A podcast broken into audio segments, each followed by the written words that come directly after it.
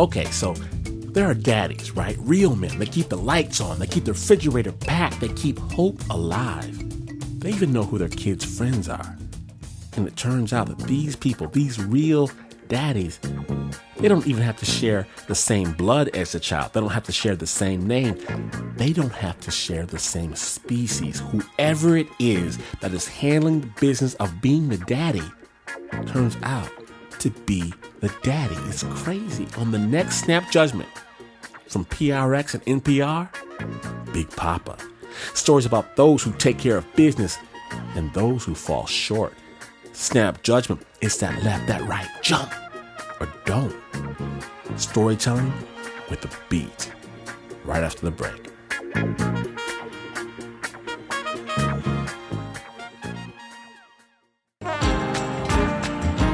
See, my parents had somewhere to go, right?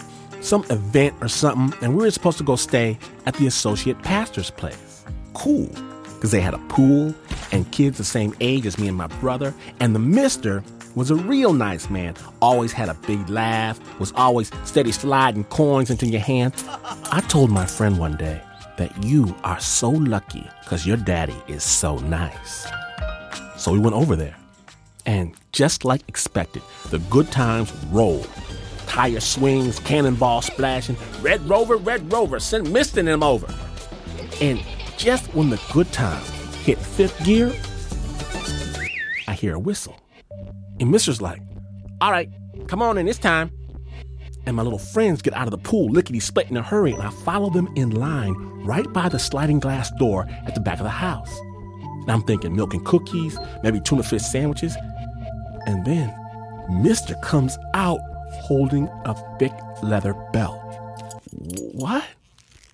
All right, now, seeing how y'all are new here and don't know the rules, I'm gonna have to explain them to you. See, we all do wrong each and every day, and when you do wrong, you gotta pay. Even if I don't see, the Lord sees, the Lord knows. So in our house, at four o'clock, it's whipping time. What you talking about? At four o'clock, everyone gets a whipping. But, but, but I didn't even do nothing. Of course you did something. Everybody's a sinner. And I started hollering, telling them I don't want no, but I was just swimming in the pool and not sinning, and didn't nobody see me sinning either. And if they say they saw me sinning, they ain't doing nothing but lying and lying on me. But one by one, my little friends went into the house, and I can hear the belt smacking down on the butts. Hell no. And then Mister comes out looking for me, looking for me, and he says, You're gonna have to ask my parents about the beating first, and he'll find out and get the all clear for next time but I had already started my escape, digging a hole underneath the picnic table.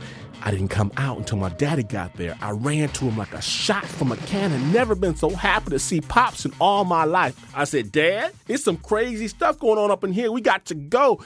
And he laughed and said he's happy to see me too, but I won't let him put me down. No, no, no, no. I just keep hugging on to him, hugging as hard as I can. So glad that he's my daddy and Mister is somebody else's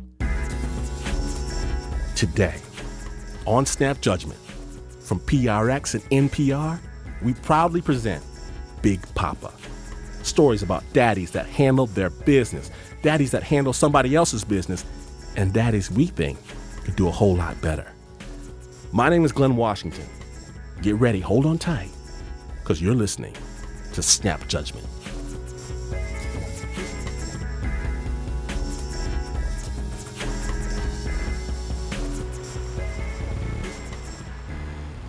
So we're kicking it off today with a story from Snap's own Pat Mesiti-Miller about all the good things that can happen when a dad takes his young little boy to the woods.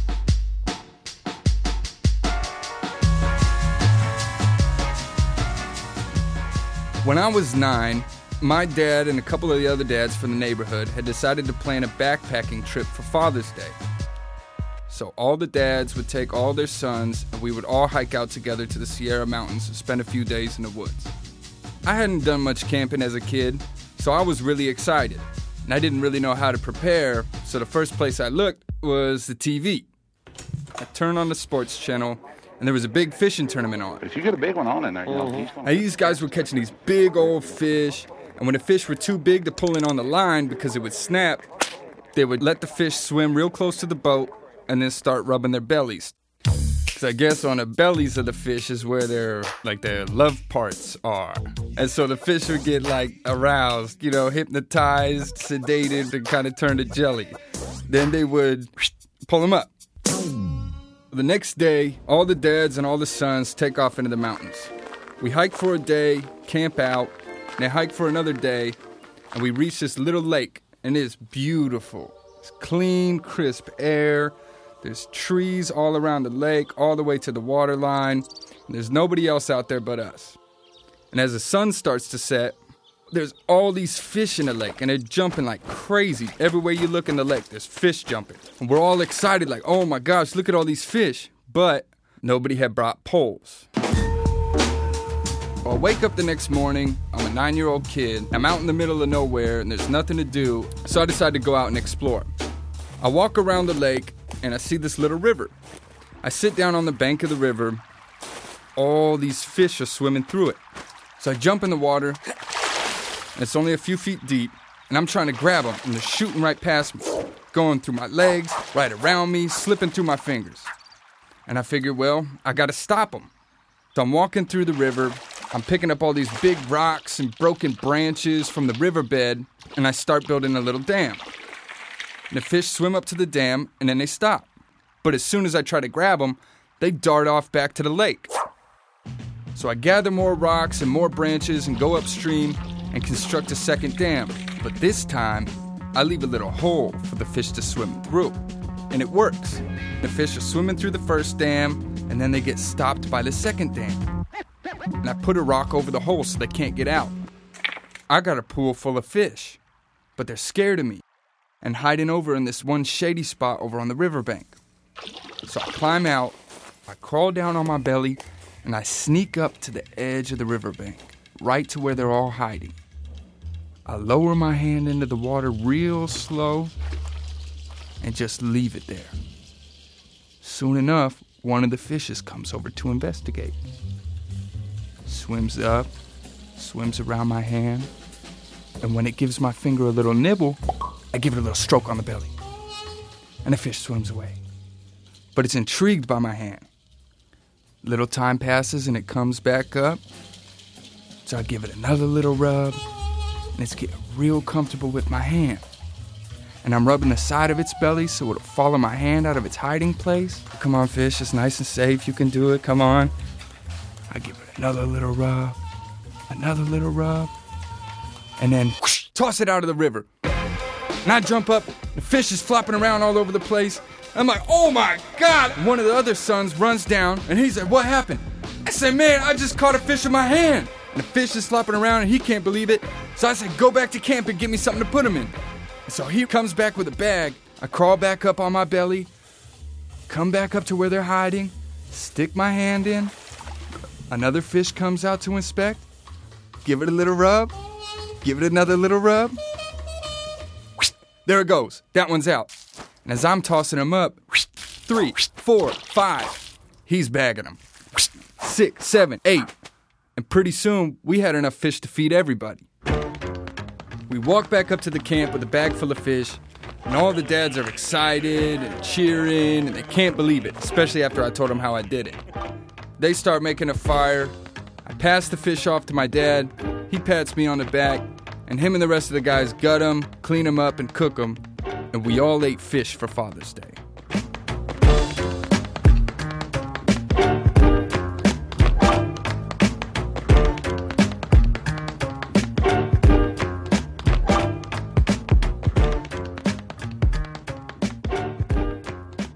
That was Pat Mesiti Miller Please keep that man away from the fish and chips. But you see, Papa, you see how those trips to nature pay off. Your kids, they will surprise you. Now, one of the things a father does is show a boy how to be a man. Hopefully, he doesn't have to start at age 12.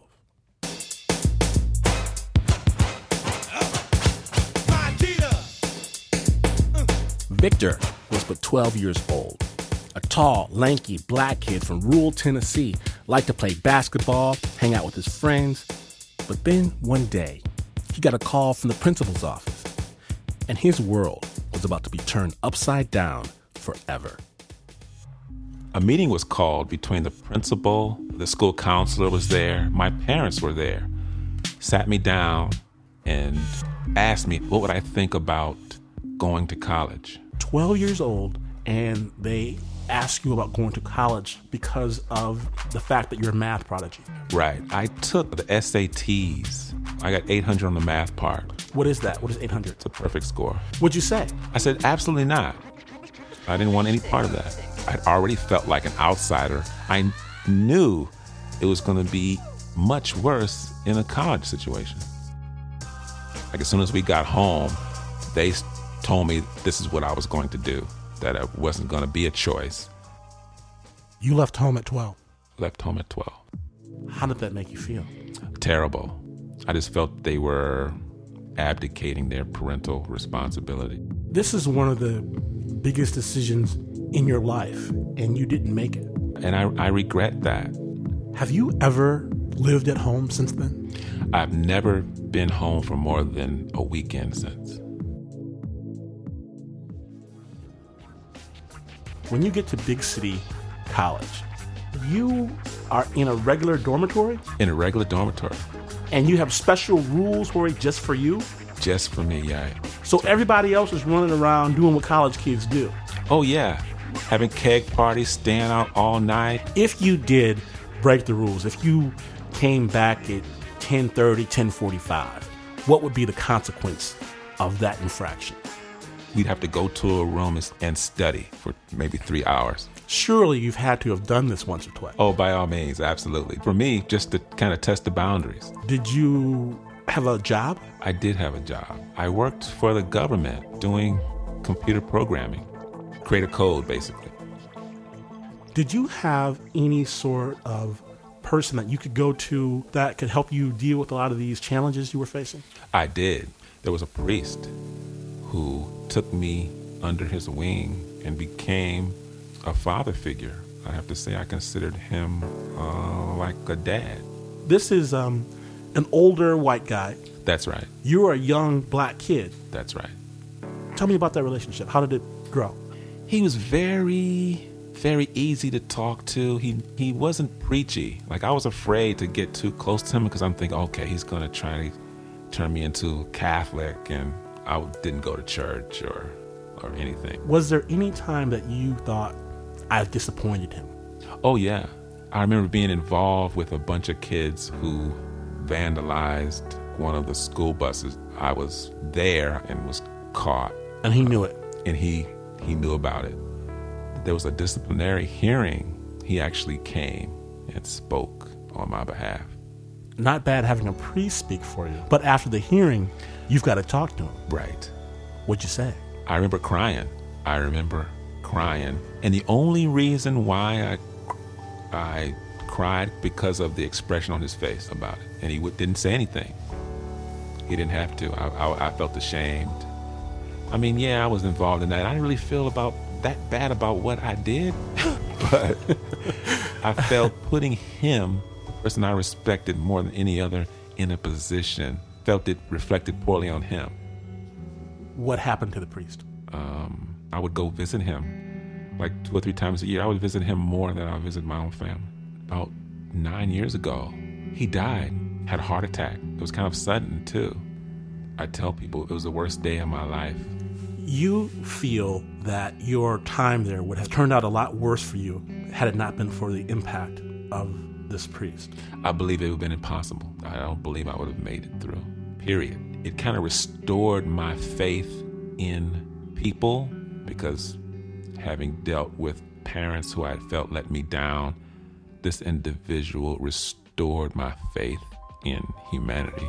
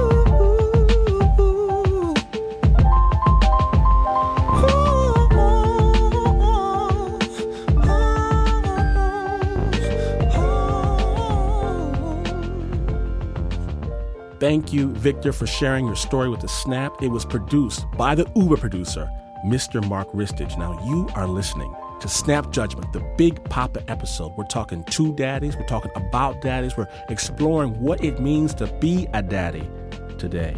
Don't go anywhere. We've got stories you are not going to believe. Storytelling with a beat, Snap Judgment. We'll be right back in a moment.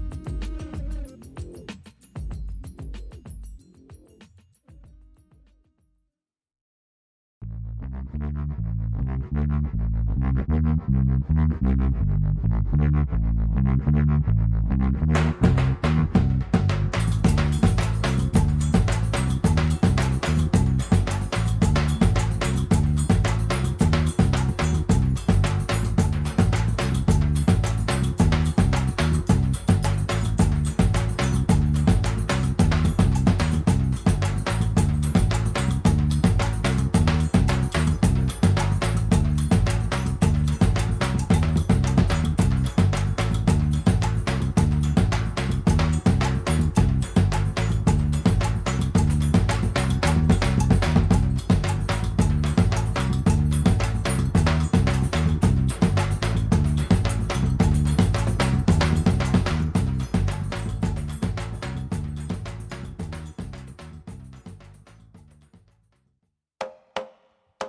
Welcome back to Snap Judgment from PRX and NPR.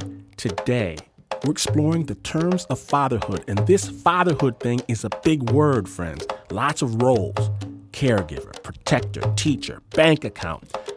Jenny Arsenault brings Snap a story from Haiti about a man who sees a chance to make a difference. I met Richard Roy in Hinche, an unremarkable little city in central Haiti. Richard's from Montreal. He's been volunteering in Haiti off and on for 10 years, ever since he retired. Last November, he went to a meeting in a small town called Lascahobas. That's when he noticed a little boy standing in the street. He was just looking at me. He looked at me, and I looked at him, not paying too much attention. But I went to another place, and little boy was there again. Same little boy, same dirty feet and old shoes all busted up. The meeting was postponed, so Richard went to grab some coffee across town. And there was the little boy. Again. There was a little boy standing there again. That's odd, you know. Three times. It's like uh, the old man upstairs. Uh, the old man upstairs, my God, anyways. Maybe he's, he's telling me something. He asked his driver, Benson, about the little boy. I said, Who's that little boy? He says, A cocoa rat. I said, A what? They're rats living off the street. No family at all. They'll steal if they need some clothing. They'll beg. They'll do anything. They're treated less than a dog. So Richard started talking to the little boy. So, of course, waiting for my coffee, I had a little boy. I says, "Wha- What's his name? He says, Willie. Ask father, mother? No. Brother? No. Sister? Yeah, see? Yeah, yeah. You see, not too long before Richard met Willie, he had a vision in the middle of the night. I got awakened up during the night. Somebody was telling me, Richard, Richard, Richard. And there was nobody in the room. I Swear to God, there was nobody in that room. And I had not been drinking and I don't do drugs. I figured it must be the old man upstairs. He says, I gave you all the qualities you have, all the gifts two eyes, two ears, a mouth, a nose. You can do anything. Do something with what I've given you. He says, That's what I want. It's the craziest, wildest thing that ever happened to me. I said, I got to do something about that little kid. And the next day I says, What about the coconut? Because the old man upstairs is going to say, Richard, I send you three times a little boy. And what do you do? You have your coffee and you're like the rest. You don't want to hear about it, you don't want to see that, you don't want to know nothing about it. Richard decided he was going to take care of the kids, whatever it took. His driver, Benson, said they didn't even have last names or ID cards. And people were telling me, well, first of all, they haven't got a card. You can't get any medical attention if you don't have a card. You cannot go to school if you haven't got a card. So you need an ID card. They're not registered nowhere. They got no family name. So I was asking people around, say, well, what do we do family name? Richard told his driver Benson to get Willie and his sister legal ID cards and list Richard's name as the father. A friend warned him not to. Well, he says, don't ever put your name on it because you'll be responsible for these kids. So that got me trouble again. I said, well, put my name down. So the little boy is Willie Roy and Geraldine Roy. Father, Richard Roy. I'm the father. Willie and Geraldine Roy. Done. And they said, why don't you apply to bring to Canada with you? No. I'm 68 years old. I live in an apartment by myself. What am I going to do with a, little, a nine year old boy and a six year old little girl? Richard says his job is to make sure the kids are full and clothed and educated. I created myself a moral obligation to tend for these kids and make sure that they're well taken care of. Till the old man pulls the plug on me. So, with Benson's help, Richard arranged to pay 50 bucks a month plus school fees and money for clothes to a woman who's friends with Benson. She would care for the children. It was agreed. So now they're in school. They have a uniform. They got new shoes. Now the little girl, we bought her some of these fancy frill socks there. She's all happy about that. I'd like to see more of that if it was possible. I'll just be the financial father. They have no other father. When I kick the bucket, the old man's going to tell me what, I, what, what have you done with what I've given you. That's my answer. It's like to find my own Garden of Eden. I have to pay the price for all these things, but I'm, I'm paying the price, and I, I have a good deal the price I'm paying. After Richard told me his story, he went home to Montreal. I headed out to find the kids to see how they felt about their father from the north. Richard's driver Benson is from Lascahobas.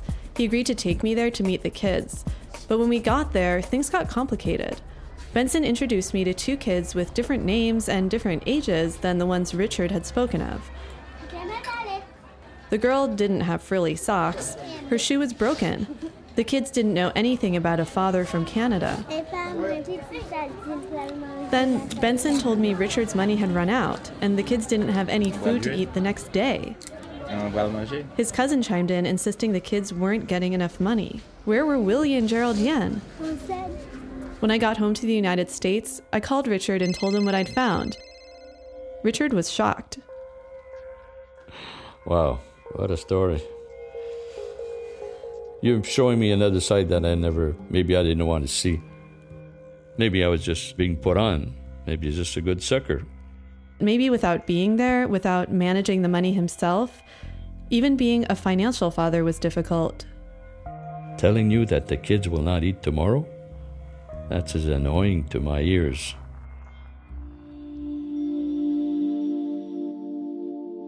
Maybe I'm a little naive, and but I don't want to change this naivety. Believing in people and mankind makes things more interesting, I guess.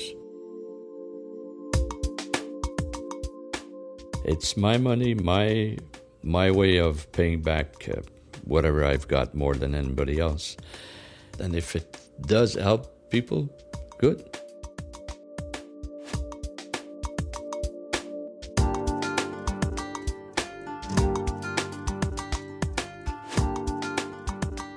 That story was brought to us by Jeannie Arsenault with help from the International Reporting Project.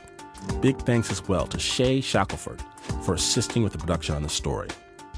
And now, I am jealous of our next guest. You are going to be jealous as well because Sarah Neal, she found something very, very special letters in time to her. Snap judgment. This is how I knew my grandfather growing up. His left arm was paralyzed from having polio when he was six. He always carried chewing gum in his shirt pocket. He wore pressed trousers every day, and he always called me Sally. He died in 1989, and that's all I managed to remember about him until my mom started finding messages that he left behind. Good morning, Sally. This is your maternal grandfather speaking to you this morning, Hubert Whipple. Now, if you think it's easy, you ought to sit down with one of these microphones sometime and try talking to a two year old girl that isn't present. I think he expected my mom to find the tapes sooner, maybe when I was in college, and certainly before I got married. There are advantages in marrying a poor, ambitious boy who will make a success and be a self made man. That's a pretty good kind. There are also some advantages to marrying a young fellow that can go in business with his dad or uncle and eventually inherit a million dollars. According to my grandfather, he and my grandmother fought quite a bit when they first got married. So to stop arguing, they decided to alternate being the boss. It was a lot of fun, young married couple. If I got a little bit uh, teed off with Louise, I could tell her to go over and stand in the corner for five minutes. Oh, that was fun. but you just wait until the next week. I didn't even know that my grandfather, who was always telling me each year was his last, had a sense of humor. But there it is, recorded for the ages. Think about it. If you really loved your granddaughter, but she was too little to understand who you were or to understand the advice you had to give, what would you do? Is anybody still listening? Everybody still listening. Hold up your hand. anyway, here's best wishes to you. And uh, don't be surprised if you don't agree with everything I say. I didn't say what I had uh, in mind with the idea that it was right. Draw your own conclusions, make your own decisions. And with that in mind, I think I'll say um, good afternoon.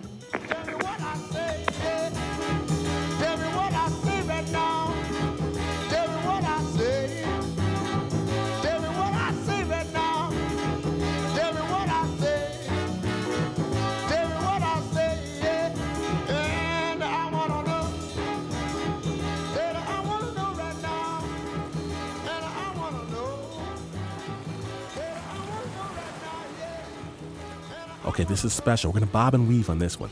This is our Snap Judgment Big Papa episode. Paul and his wife, they already had two young sons, and they thought their life was complete. But then, then, a young orphan washed up in their arms. Literally. I'm Paul Sieswerda.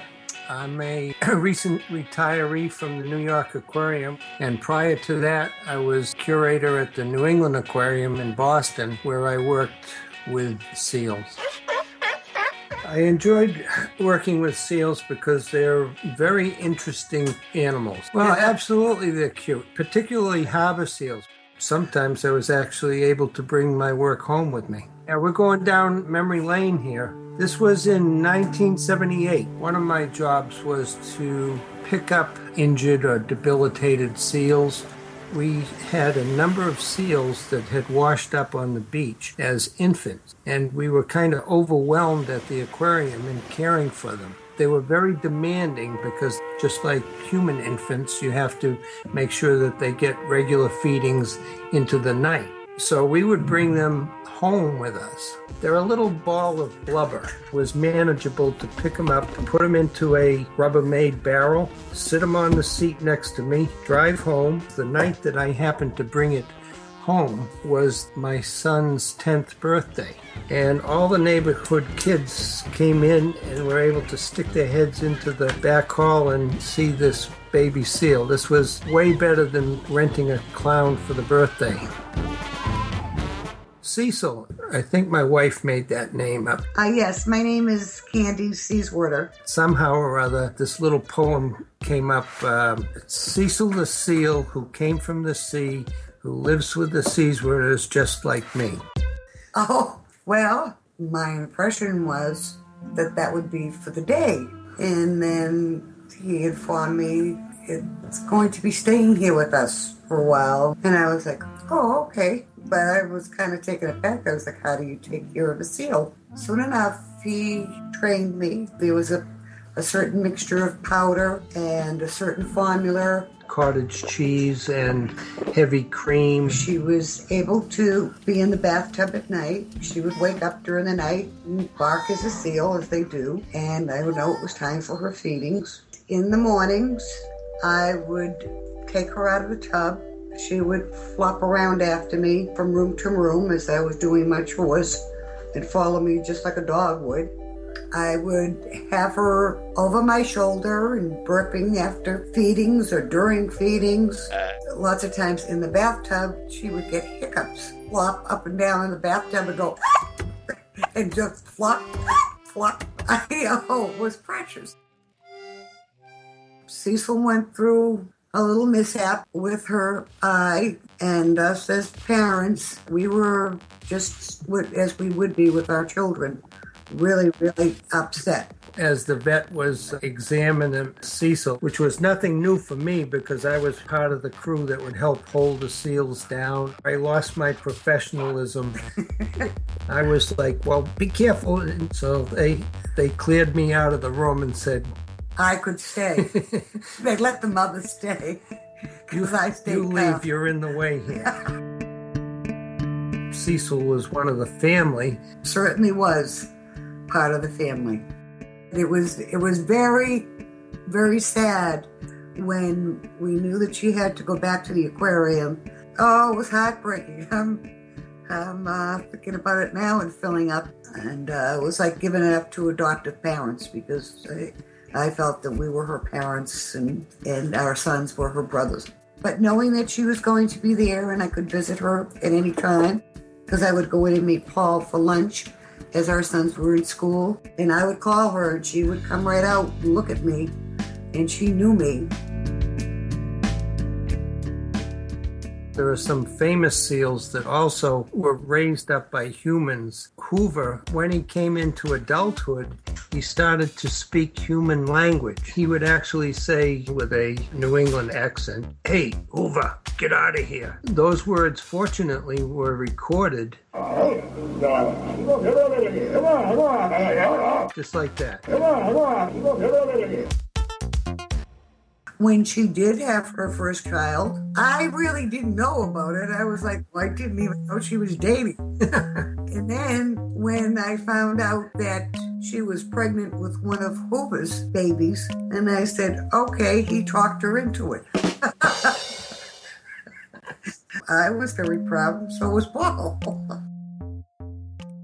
I think she had about a 35 or so year life, which is uh, pretty typical for a long lived seal.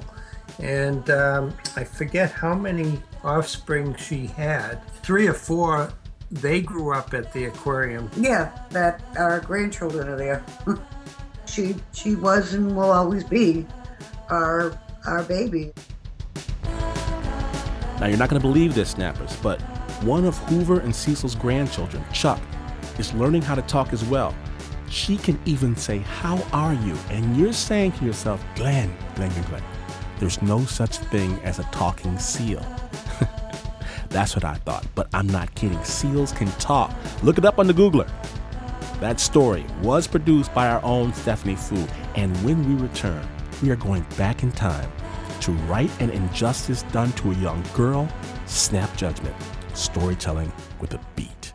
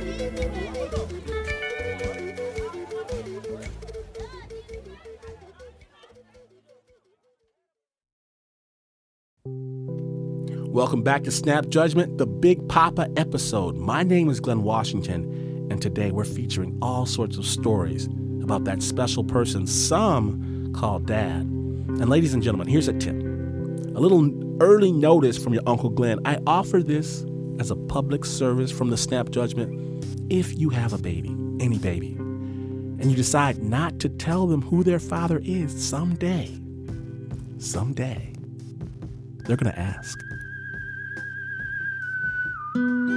So, I didn't know my dad growing up.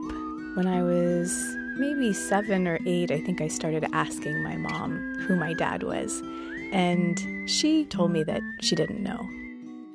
And I just took it for granted. I didn't grow up with a dad, so I always sort of assumed that I was a fatherless child. Jump ahead. I'm 22 years old, and, I call her up one day to tell her that I am going to be running the kitchen at this retreat center where I live. She's a chef. So I called her up to tell her that, hey, cooking runs in the family. at which point she says to me, you know, that's not all that runs in the family. You're a lot like your father. I was taken aback, jaw dropped. I asked her what she meant, and she said, Well, now that I see who you are, I know who your dad is. Wow, a little nugget of who I am. I took the information and I just kind of sat with it for a few months. And then this one day, it was time. I got to find my dad. I was compelled. So I called my mom, and she gave me his name. And she said, The only other thing I know about your dad is that he was studying with a teacher named Trungpa Rinpoche when I last saw him. Trungpa Rinpoche is a Tibetan teacher and had founded a college. I called and a woman picked up the phone and she asked me what I was calling for. And I tried to sum it up as best as I could. I'm calling, I'm looking for my dad. He was a student of Trungpa Rinpoche's. She said to me, What's your dad's name? And I told her, and she said, Oh, I know him, which just floored me. She gives me my dad's phone number. I was really scared, and I just put myself aside. Like on automatic pilot, I think I was disembodied, but I had enough control to dial and put the receiver to my ear. It rang a couple of times, and he picked up the phone. The phone rings, and I pick up the phone, and And I heard his voice, and I heard myself in his voice. It was so wild. there's this very sweet, vulnerable voice saying, "Hello, is Ken there?" I'm sure that my voice was shaking when I talked to him. I said, "Who is this?" And I said, This is Tracy. I said, Well, Tracy, how could I help you? There was this long gap. And then she said, You're my father. You're my father. I'm your daughter. I'm your daughter. And he said, Oh, Tracy, Tracy. I'm gonna cry. And it was such a rush from the tip of my toes to the top of my head. Everything came kind of into sharp focus. And I had no idea what his response was going to be. It was so gentle and receptive. It was tender, it was sad, and it was very happy. And he was very happy. He was. I was really pleased. It was the best response he could have given me.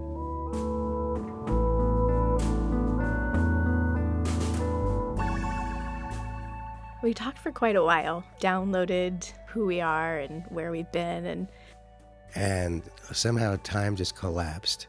And that whole 22 year period was a fleeting moment, and we were reunited.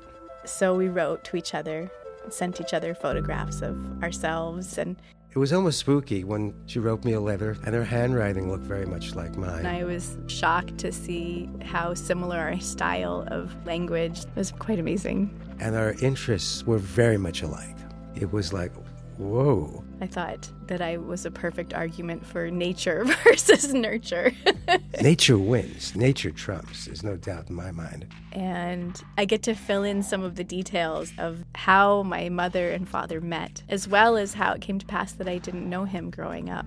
My dad was pretty actively seeking himself as a young man, I was at the time living in Los Angeles. running a yoga center in Los Angeles. Meanwhile, my mom shows up at the yoga center Uh, there was a woman, a young woman and finds out that my dad was going to be driving across the country. from LA to New York. And they arrange that she's going to get a lift to go visit her family. She asked if she could join myself driving across. And the story goes We're on our way to nowhere. That somewhere along the lines, maybe in Utah or somewhere in the middle of the country, outdoors under the stars, a beautiful night, they sleep together. They have one night together. We make love.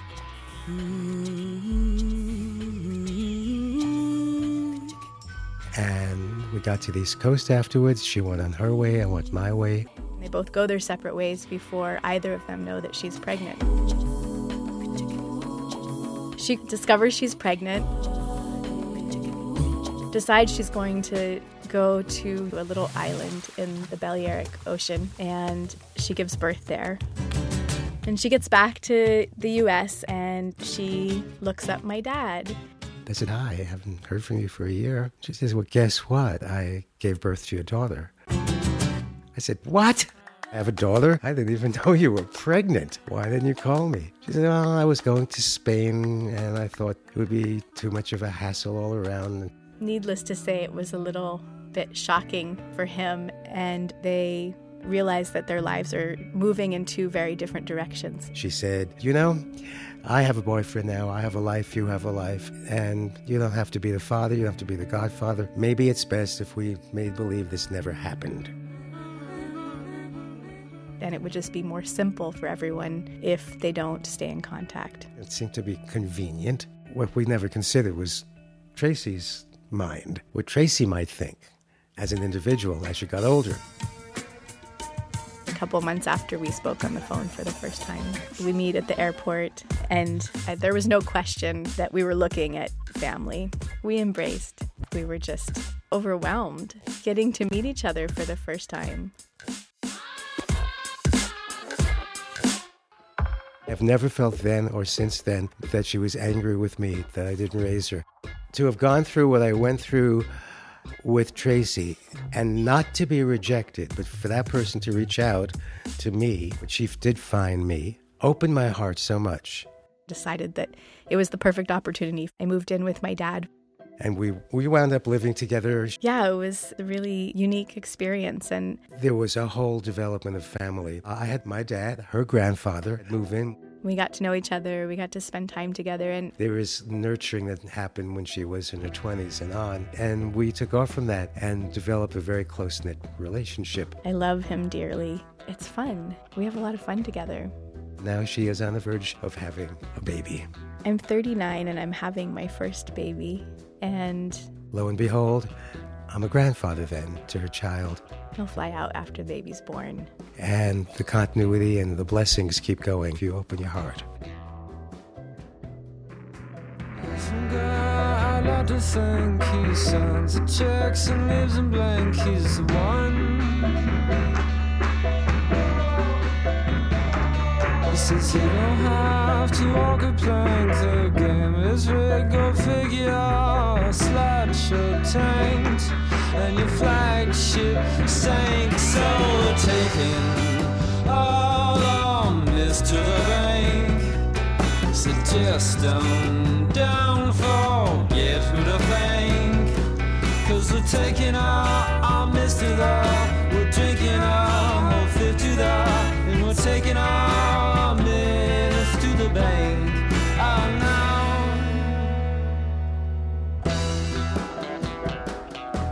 Oh, you got lucky, baby. Really, really lucky. Take some of that love and spread it on that grandchild, Lucky Man. Many thanks to Tracy for that story. It was produced by our own Rita Daniels. Now, if you want to share your story with the Snap, you know where to go snapjudgment.org. But sometimes we've got to take it to the streets. We've got to go out there and find out what's on people's minds. And for the Big Papa episode, we had to go out and say, look at here. What advice did your daddy give you? What advice changed your world? You know that daddy gave advice. What was it? We sent our own Stephanie Foo and Natalia Yeager out to find out. Snap Judgment asks you. What, what, what, what was the best lesson your father ever taught you? One thing I learned from my dad is do unto others that you have them do unto you. Finish my degree. That was his best advice. Hard work pays. If I wanted to be successful in life, I should surround myself with successful people. No matter what, don't give up. Keep pushing to be what all that I can be. Uh, it's easier to ask for forgiveness than to ask for permission. When you hit somebody, it's important to just hit with the two front knuckles. Never be inebriated when making difficult decisions. Don't use drugs because it ends you up in prison. My dad? Yeah, one Absolutely nothing. What not to be like. How to handle money. Money doesn't matter 10 minutes after you're dead. I don't know. My daddy always said, take care of yourself so you don't have to depend on anybody. But a man always take care of his family. Marry a rich woman. My dad told me that it's really important to give back to your community. Treat other people the way you want to be treated. Treat other people decently. Be true to yourself and your values. You must. So, there are some things that you must do. The best piece of advice that my dad gave me was to find the thing that made me happy and to pursue it. He loved me. I love you, Dad. Daddy. That was the heart of the city, the beat of the people. Thank you, Stephanie Foo and Natalia Yeager. And now, 40 years ago, Alan Sussman hitchhiked through India, Afghanistan, and Nepal before climbing his way to a mountaintop temple called Tengboche Monastery on the trail to Everest Base Camp. And yes, he is one of those type of fellas. Last year, he asked his daughter, Snap Judgment producer Anna Sussman, to make the same trek with him one last time. We first aired this story on a Quest episode, but we're bringing it to you one more time today because this man is the real Big Papa.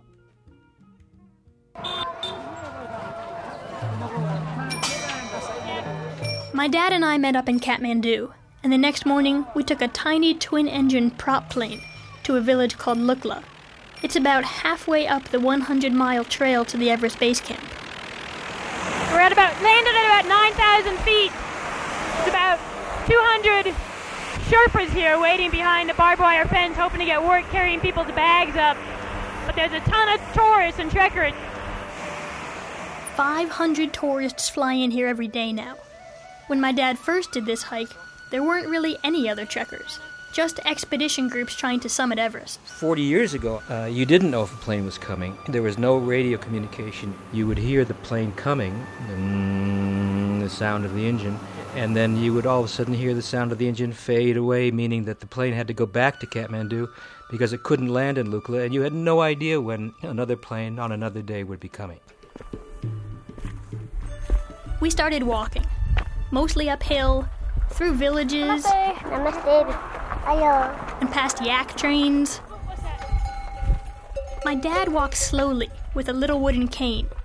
He carries a tiny leather satchel instead of a backpack, and he's constantly clearing his throat because he has a damaged esophagus. He takes a big hike almost every year, but when he asked me to walk the Everest Trail with him, he said, I think it may be our last chance.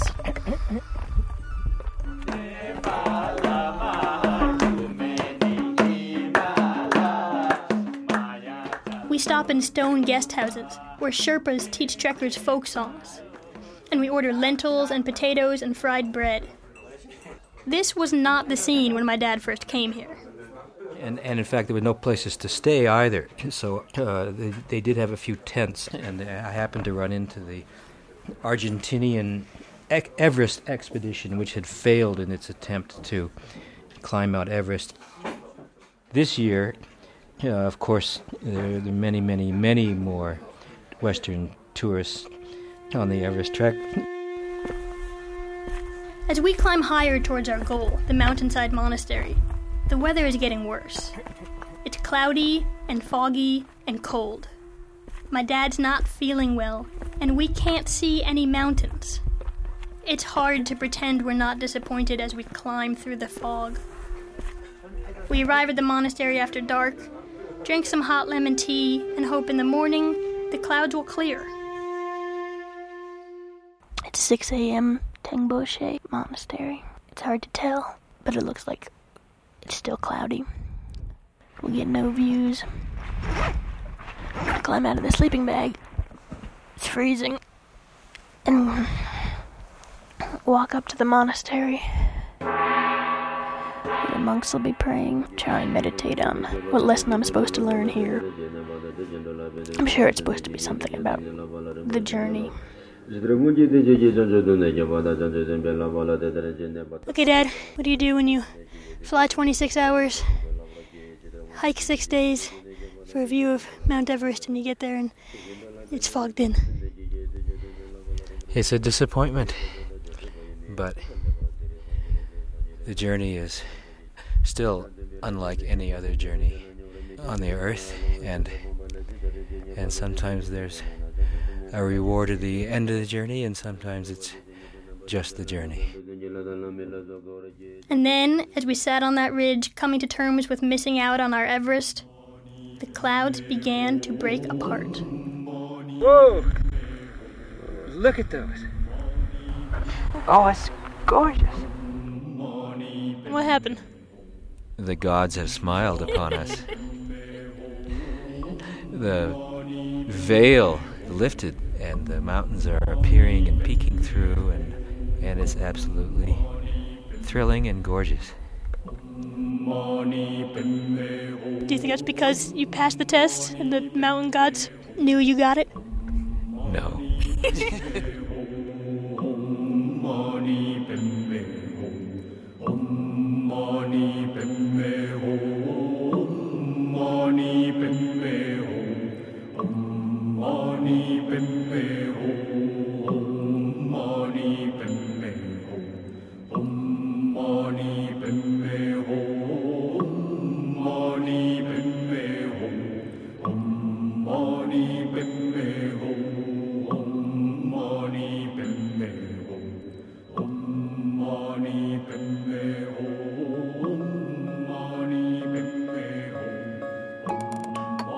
friends, remember if you are grateful for your father this weekend, the clouds would part for you as well.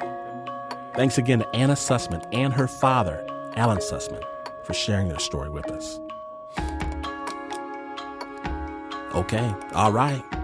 We're getting near the end of our run, but do not be sad. Don't be blue. Why? Because Snap is everywhere. Look us up right now on the Facebook, the Twitter. We've got short films, pictures, full episodes waiting, ready, right there for your listening pleasure. Snapjudgment.org.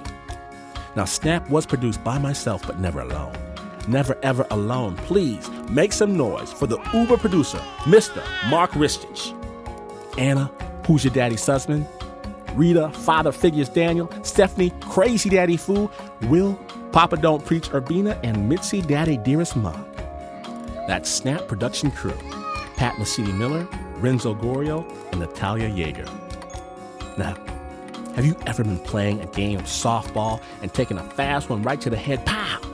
Now that, now that hurts. And if you're wondering who to call, I suggest you don't start with the Corporation for Public Broadcasting. In fact, if I had to think of my top three choices of whom to call, they'd all be in the medical profession. Nevertheless, many thanks to the Corporation for Public Broadcasting. PRX, the Public Radio Exchange, and though this is not the news, it is certainly not the news. In fact, you could go camping in the woods with your pop and hear all sorts of rustling in the night that doesn't sound like a bear, doesn't sound like a wolf. You could give chase top speed only to discover you are chasing a feral man raised with only the animals of the forest for his companions and, wait for it, his face looks like your own. Yes, you could do all that, and you would still not be as far away from the news as this is. But this is NPR.